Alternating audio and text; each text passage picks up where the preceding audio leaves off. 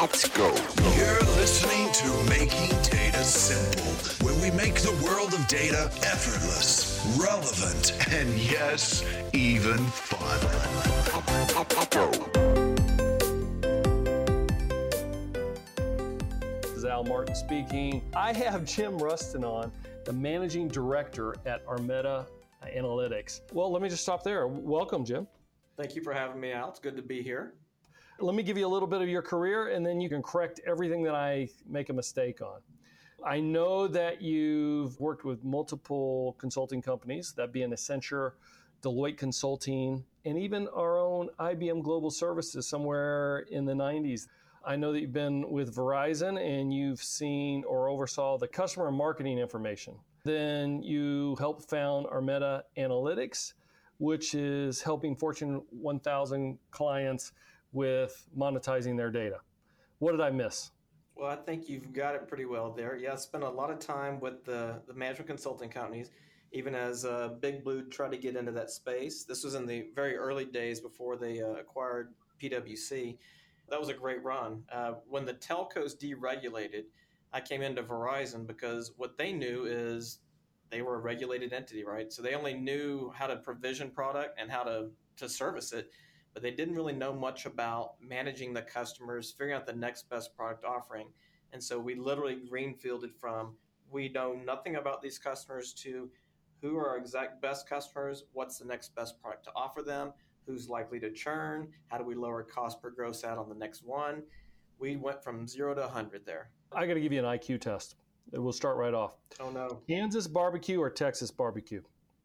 You know, even in Texas, there is a big respect for the Kansas barbecue because it's beef. So we don't like that North Carolina style with all the pork.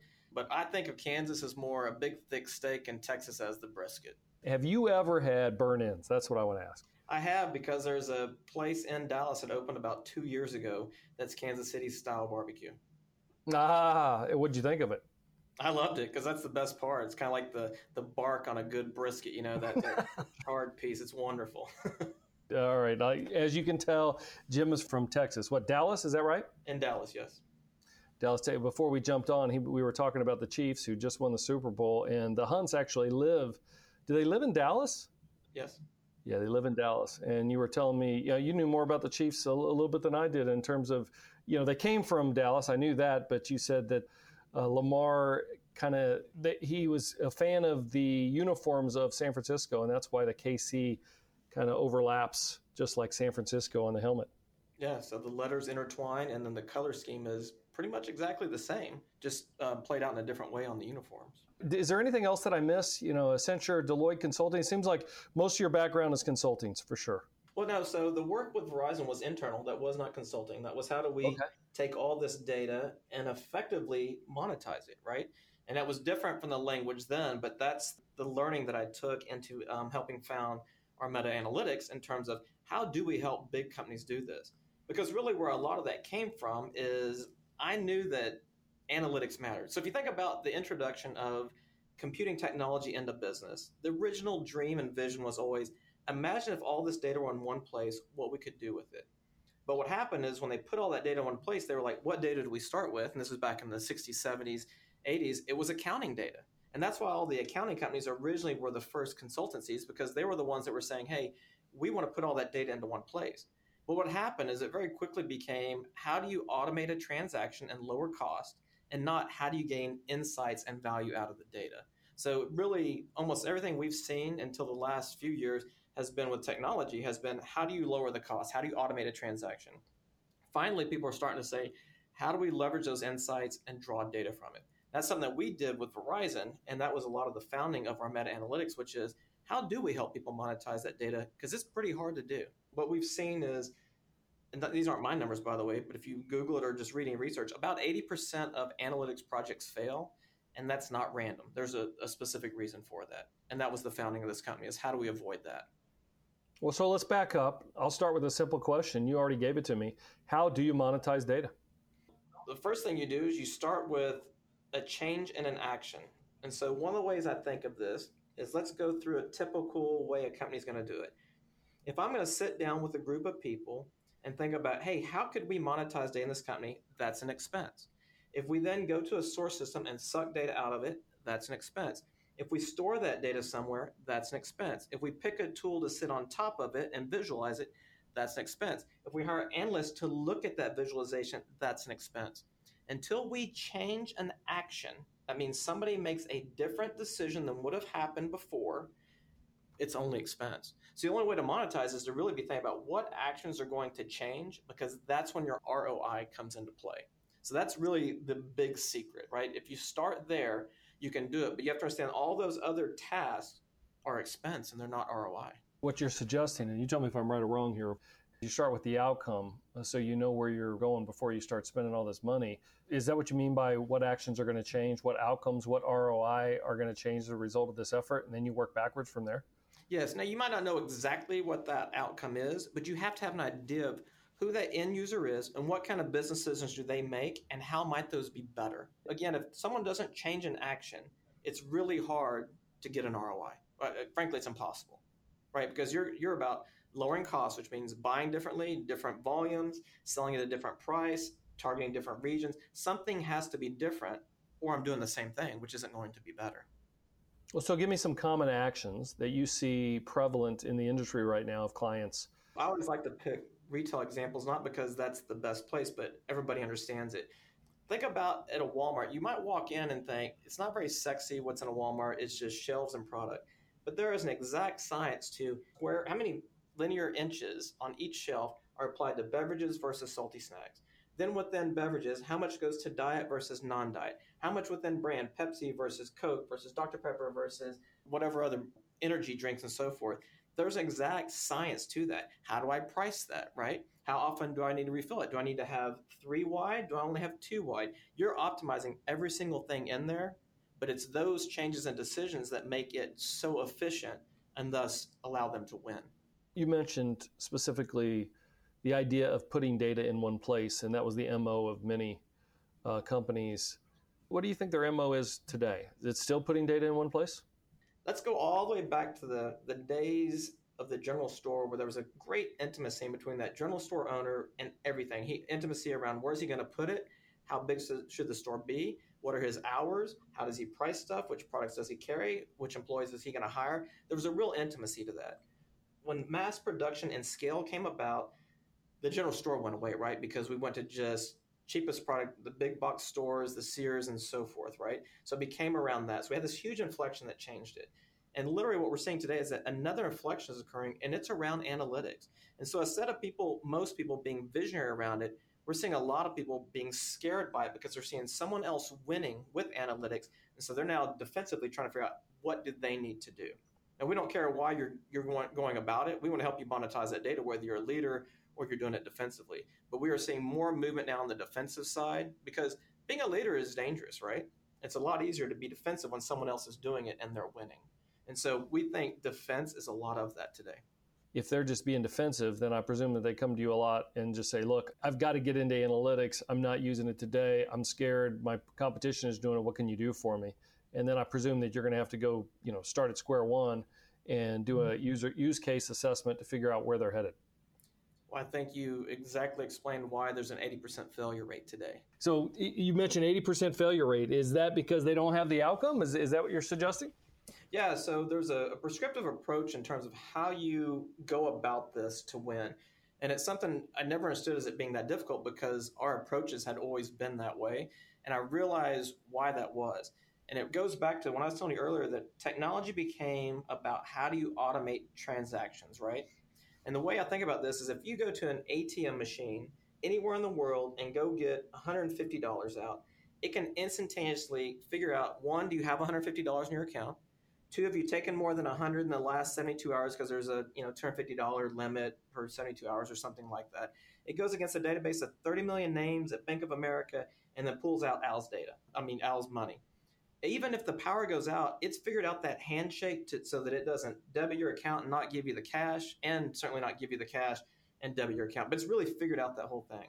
Now, if I went to that same database and said, hey, let's look at these customers, let's figure out who has an average daily balance of, let's say, $5,000, uses ATM three or more times in a quarter, and lives in this cluster of ZIP plus fours that we want to target, that database literally couldn't answer it because it was all put together with technology and methodologies around automating a transaction. But what I wanted to do is go in there and start monetizing that data to figure out how to get more value out of it. But it's not set up that way. And if I have if I've mastered that methodology of automating transactions, I'm probably not very good at going about an analytics project because it's a completely different approach. And I don't think people yet understand that difference in methodology. And we see it very often where we go into a client and they say, Oh, let me pull the database administrator off of this point of sale system and he'll help build the data warehouse. And I'm like, that's not the same skill set. You know, that, that's like saying I could take somebody at my local Ford dealership that works in service bay and have them tune a Formula One racer. Even though it uses similar parts, it's a very different skill. And so that approach for uh, the methodology for analytics is very different. What I heard you say there is if you're looking at ATM, you're looking at high transaction loads, two phase commits, and that's where it's been optimized. Got it. When you're looking at analytics, that format is not always optimal or performance centric. So you've got to think of things like data warehouse, columnar. Do you still see a gap in the expertise of you know previous DBAs and those that are capable of creating the data warehouse? I mean, is that skill set distinct enough?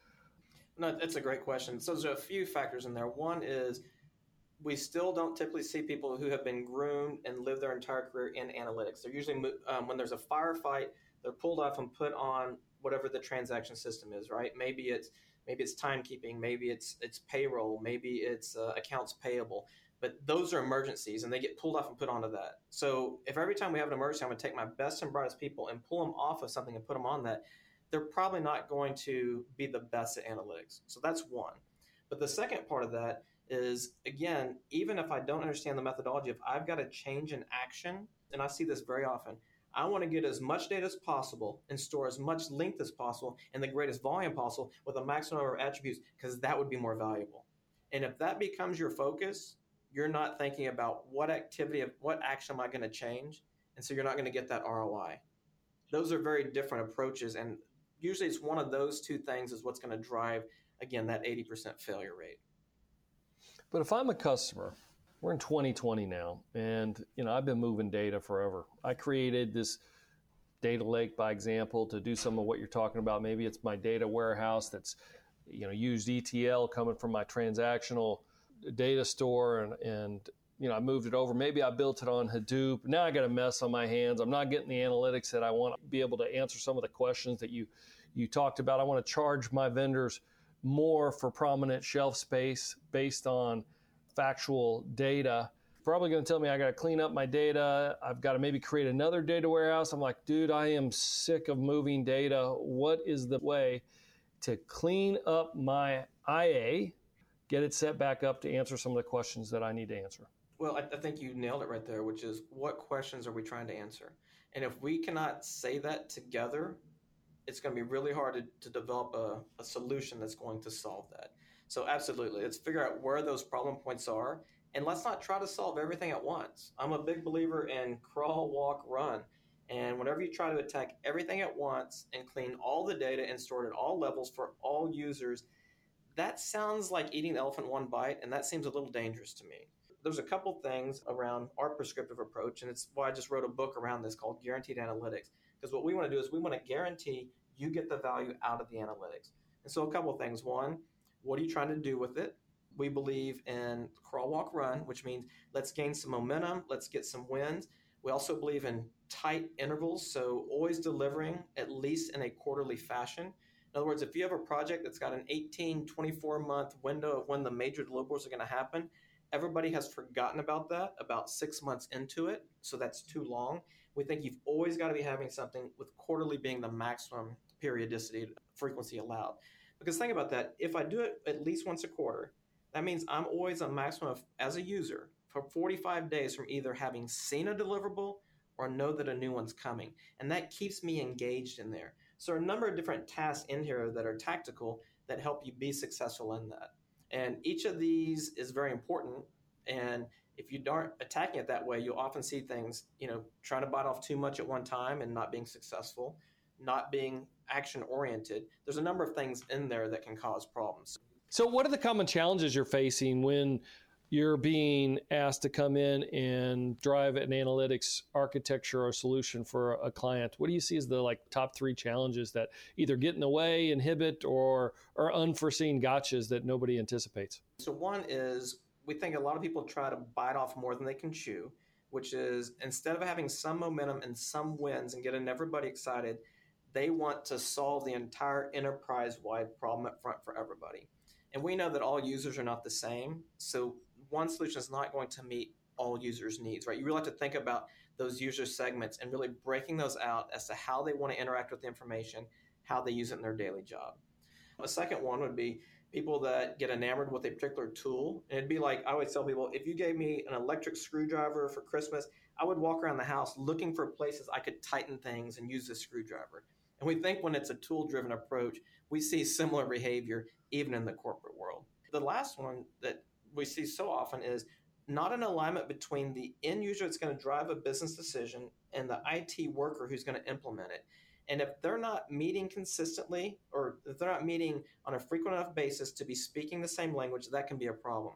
And here's the perfect example is every client is always want to look at sales numbers, right? And what we find is everywhere we've ever been, there are 17 different definitions of sales. And that can be a problem because a man with two watches never knows what time it is, right? So we're very much around let's get a clear lexicon so we all know what we're speaking to.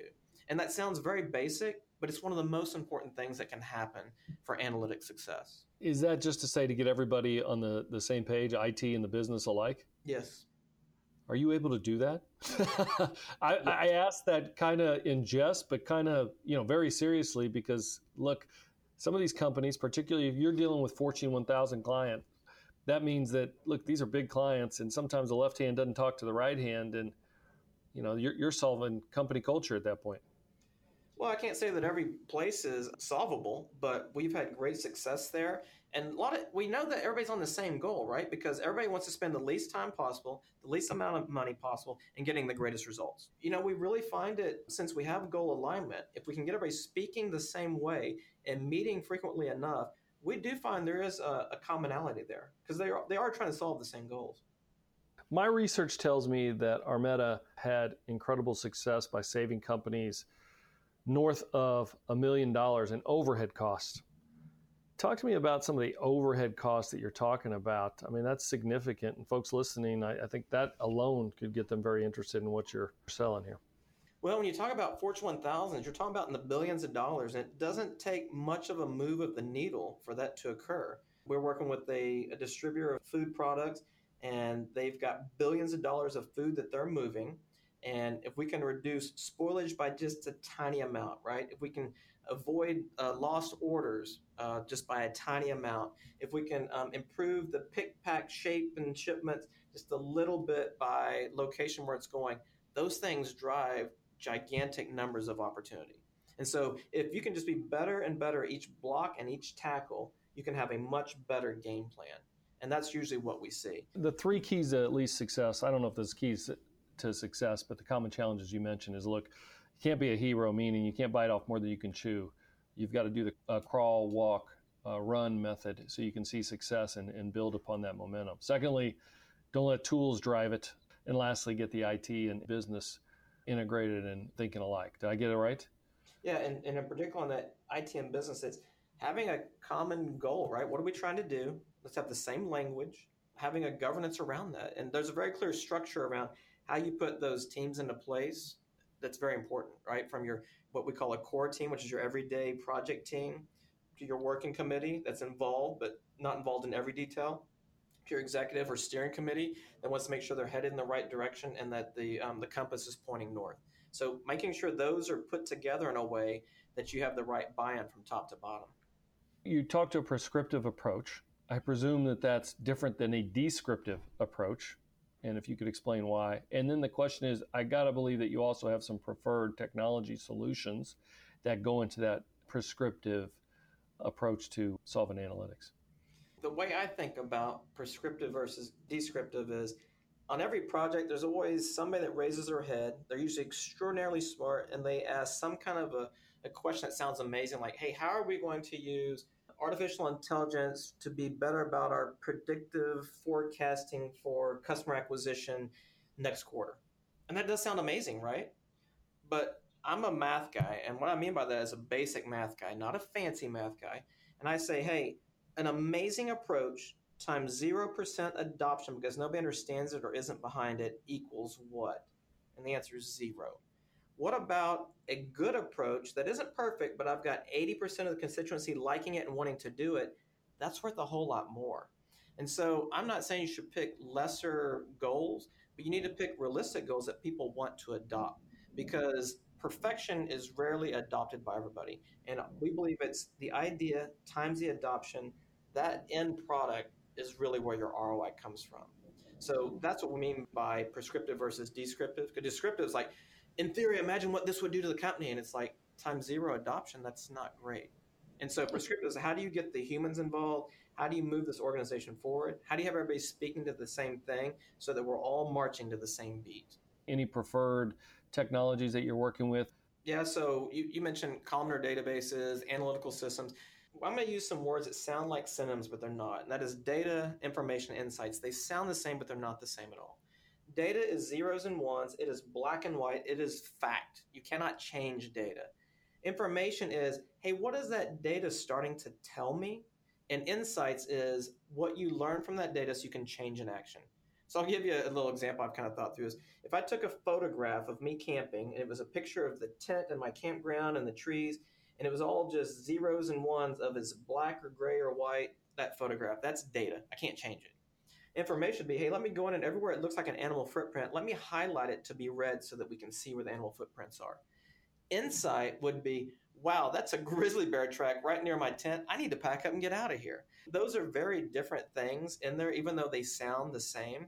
And that's a lot of what we want to drive because what we find is that people just say, if they don't know what they're trying to get to, they just collect all that data and they don't know how they're going to actionate on it. And again, that's where your ROI comes from. So, one thing you, you talk about is knowing your destination so you can set out an architecture or prescriptive approach to get there. Where does AI fit in? Where does not knowing the questions that you want to ask, where does it come into your solution around analytics here? Well, we see it less from not knowing what question to ask, but more with like being on steroids. So historically, if you took all this data and you were trying to find some patterns or figure out the best way to predict this kind of an outcome, you'd think, oh, there's a couple different methods. How do I want to go about this? And you were hoping that your data scientists picked the right one. And what we're finding now is these data scientists are leveraging these tools because they understand exactly how to put it in and what to look at on the backside. We're able to go through hundreds, if not thousands of more scenarios to get to the ones that matter the most. And that we have found to be so much more effective than if I had to manually go through each of those scenarios and pick exactly which one I thought it would be. So we're just finding it to be a great accelerator of how do I take this data and, and get to that insight I need. Who are the decision makers you're typically working with? I mean, what persona are they? One of the ways I like to think about it is it is somebody at the end of the day that has P&L responsibility because that's the ones that are changing the profit and loss for a company. So ultimately, it's going to sit over there. Yeah, but so in that case, if you're talking analytics, you're often talking, hey, look, I want to I want to create a an architecture or an environment by which I can get analytics and AI out of it. But once you're dealing with AI, you're potentially dealing with a CDO, you're dealing with, you know, your your data scientist.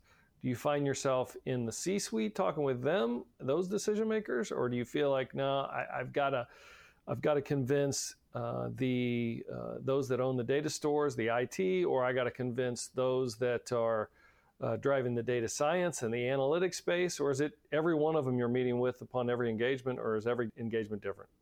Yeah, every engagement is going to be different, and there are a lot of different players on the teams, but we want to make sure that P&L person is involved somewhere.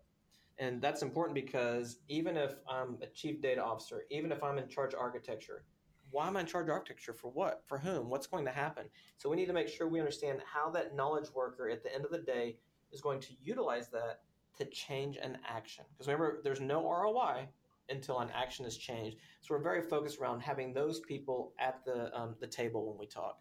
So people out of the the profit and loss centers. So somewhere ultimately it rolls up to a C level, but there are a lot of people between that, that individual knowledge worker and that C level that are part of that on that side. So, but very much so is people whose decisions change the profit and loss of a company. What is the best method to seal that deal? What makes the difference for them to say, "Oh, I gotta, you know, I, I gotta work with uh, Jim here"? That's a great question. I think 99% of the time they're going to fall in one of two camps. Either A, they thought it was easy, they tried it and found out it was a lot harder than they thought, so they probably failed, right? So that's where the 80% comes in. But the second one is they realize there's absolute value there, and every day they don't take advantage of it, they're leaving money on the table. Those one of those two camps is where we're going to play. The people who say, "Hey, we want to do the same thing, spend a little bit, and maybe get a little bit better," they're probably not going to be a client of ours, right? Because that's not somebody who's willing to change. That's somebody who just wants to put their toe in the water and see what it's like. So one of those two camps of they've tried and failed, or they know that time actually matters. They'd like to accelerate getting to those results and moving their business forward. Have you read the Challenger Sale? No. It talks about driving towards, uh, you know, solution-oriented sales. In other words, end to end. So you talk to that return on investment. Is that where you end up landing, or is it more specific, just unique use cases that get the client to pull the trigger? Well, so again, back to the crawl, walk, run is usually there's you start with a unique case, prove that out because you want momentum, right? You want people excited, you want them to see wins. Remember, I talked about very frequent touches, and then even if we're going to solve a big problem, we now want to do something else that within the next 90 days we deliver something else. So continuing to enhance that momentum, people seeing that progress, they can remember it, they can be around it, they can be excited. Those are very important components, and those will trump, by the way the world's most amazing technological solution that takes 18 months to get there, that when it gets delivered, they don't even remember who the end user is, and by the way, that person was transferred or has been promoted and doesn't care right now. Those are very important factors of remember we're trying to move the human organization forward and be different. And so we think people overlook this a lot and it's a very important factor. I've got some great experts on all sides of the business, whether that be data experts, analytics, AI, data science experts. I go out and read your guaranteed analytics. Why do I still need Armeta? I mean, if you can read it and, and follow that completely, I truly believe it's a prescriptive approach. But a lot of times when you get into something, you say, okay, I'm going to run this problem. But now you're like, now what? I don't know how to get around this roadblock. And that's what we really bring, right? Because we've been doing this for so long. We've been through so many of these. We're saying, oh, when you see this, we've seen this a half a dozen times before here's the best way to go about it. So again, we're just reducing your error rate. We're just accelerating your results. If you go read my book, Guaranteed Analytics, it will really help you get to where you need to be if you can follow it directly. Is it doing well? Yeah, it's doing great. We were uh, top in many categories around tech and data within Amazon. So we've been very excited. We had great reception. How long you been doing this now? So I came into uh, the space back in the 90s. It was really more called like database marketing or efficient merchandising. There were different words put around it. Nobody called analytics then. Then we went through kind of a CRM phase, but I've been doing this for 25, 30 years now. What has been the most profound change that you've seen? Even though we don't only do retail, again, I like to pick these examples, but when Amazon and Netflix and others used analytics and started to win, people started to take notice. And so we now hear all sorts of people talking about analytics that before if we even use words around data, it sounded boring. And now it sounds sexy. And so that change of last, I'm going to say 10 to 15 years has been very exciting to me because people are now understanding it. They want to do it. When I had to convince them that there's an opportunity here, they're starting with, hey, we know there's something. Help us figure out how to get there. Where do you think we'll be like five, 10 years from now? If I look at the parallels in the consumer space, there's so much information available to everybody, but nobody can see any of it, right? Because they're all just fall into an echo chamber.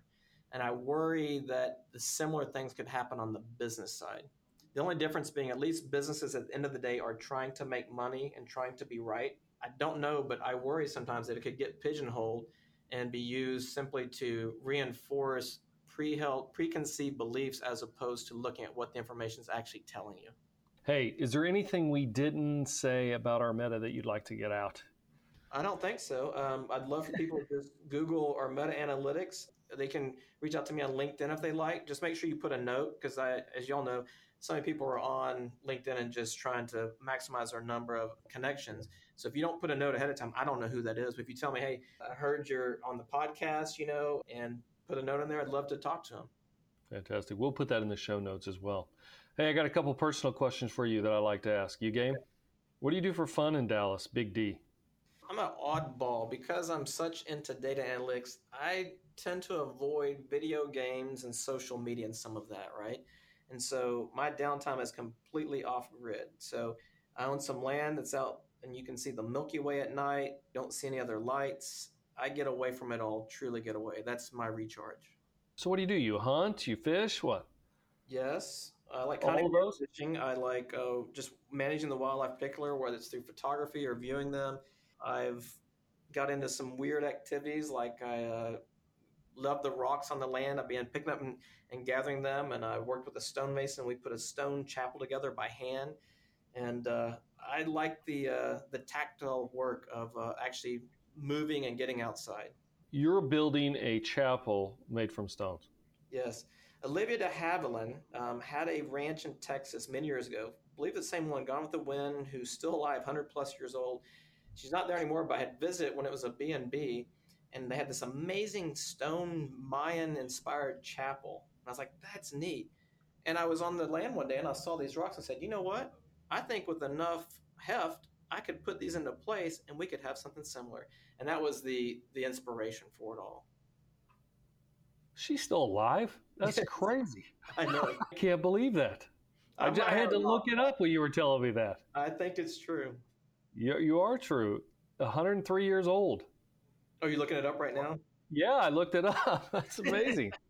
so, but is this on her land then, or what? No, she had one. Yeah, she had a um, a stone chapel, and then when I was on my land one time, I was like, you know what? I have a vision of what was there many years ago, and started putting stones on top of stones until it came into fashion. But that was my inspiration was what she had on her place. How big is this place? Probably 10 by 12 feet, so small but very intimate. Well, that's nice. And stones you you that you've gathered? Yes, yeah. So it, it is made to look like it's 100 years old by the time we finished it. What books do you read to keep up on all these technologies? love books i love even more is if i can absorb them in 30 45 minutes from listening to an author's podcast or an interview somewhere that's where i go because i find that i'm not going to remember everything in that book anyway but if i can get to the nuts and bolts by hearing them talk to somebody that's where i'm getting my learning and then if, if i just listen to everybody around me they'll say you need like you recommended a book earlier the Challenger Sale right so i wrote that down that's one i'll, I'll go follow up on but by trying to keep my ears open I hear the things that I think I need to go look at. So you're a podcast junkie like me, then, huh? Yes, love them. It really is just a great accelerated way, and I like hearing the voice of the person who actually had the idea, right? Because they usually have a passion behind it, and you don't. Sometimes it doesn't jump out on just the page for me. I like to play a game. It's called Would You Rather. You got to pick one side of the fence. You got to pick one, uh, even if it's difficult, you know. And you can give me like a one bullet reason as to why you picked it. All right. Go ahead. Data or analytics? Analytics for sure. And the one bullet? Why is analytics more important than data to you? Because data is a cost and analytics is a profit. Good. Engineering or math? Oh, that's a tough one because I love math, but I'm an engineer. So I like math because it's pure, pure science, right? It's not just about how it's applied, which is what engineering is, but more the purity of it.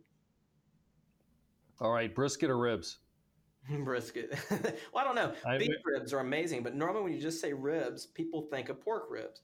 And there's a place in Llano, Texas called Cooper's Barbecue.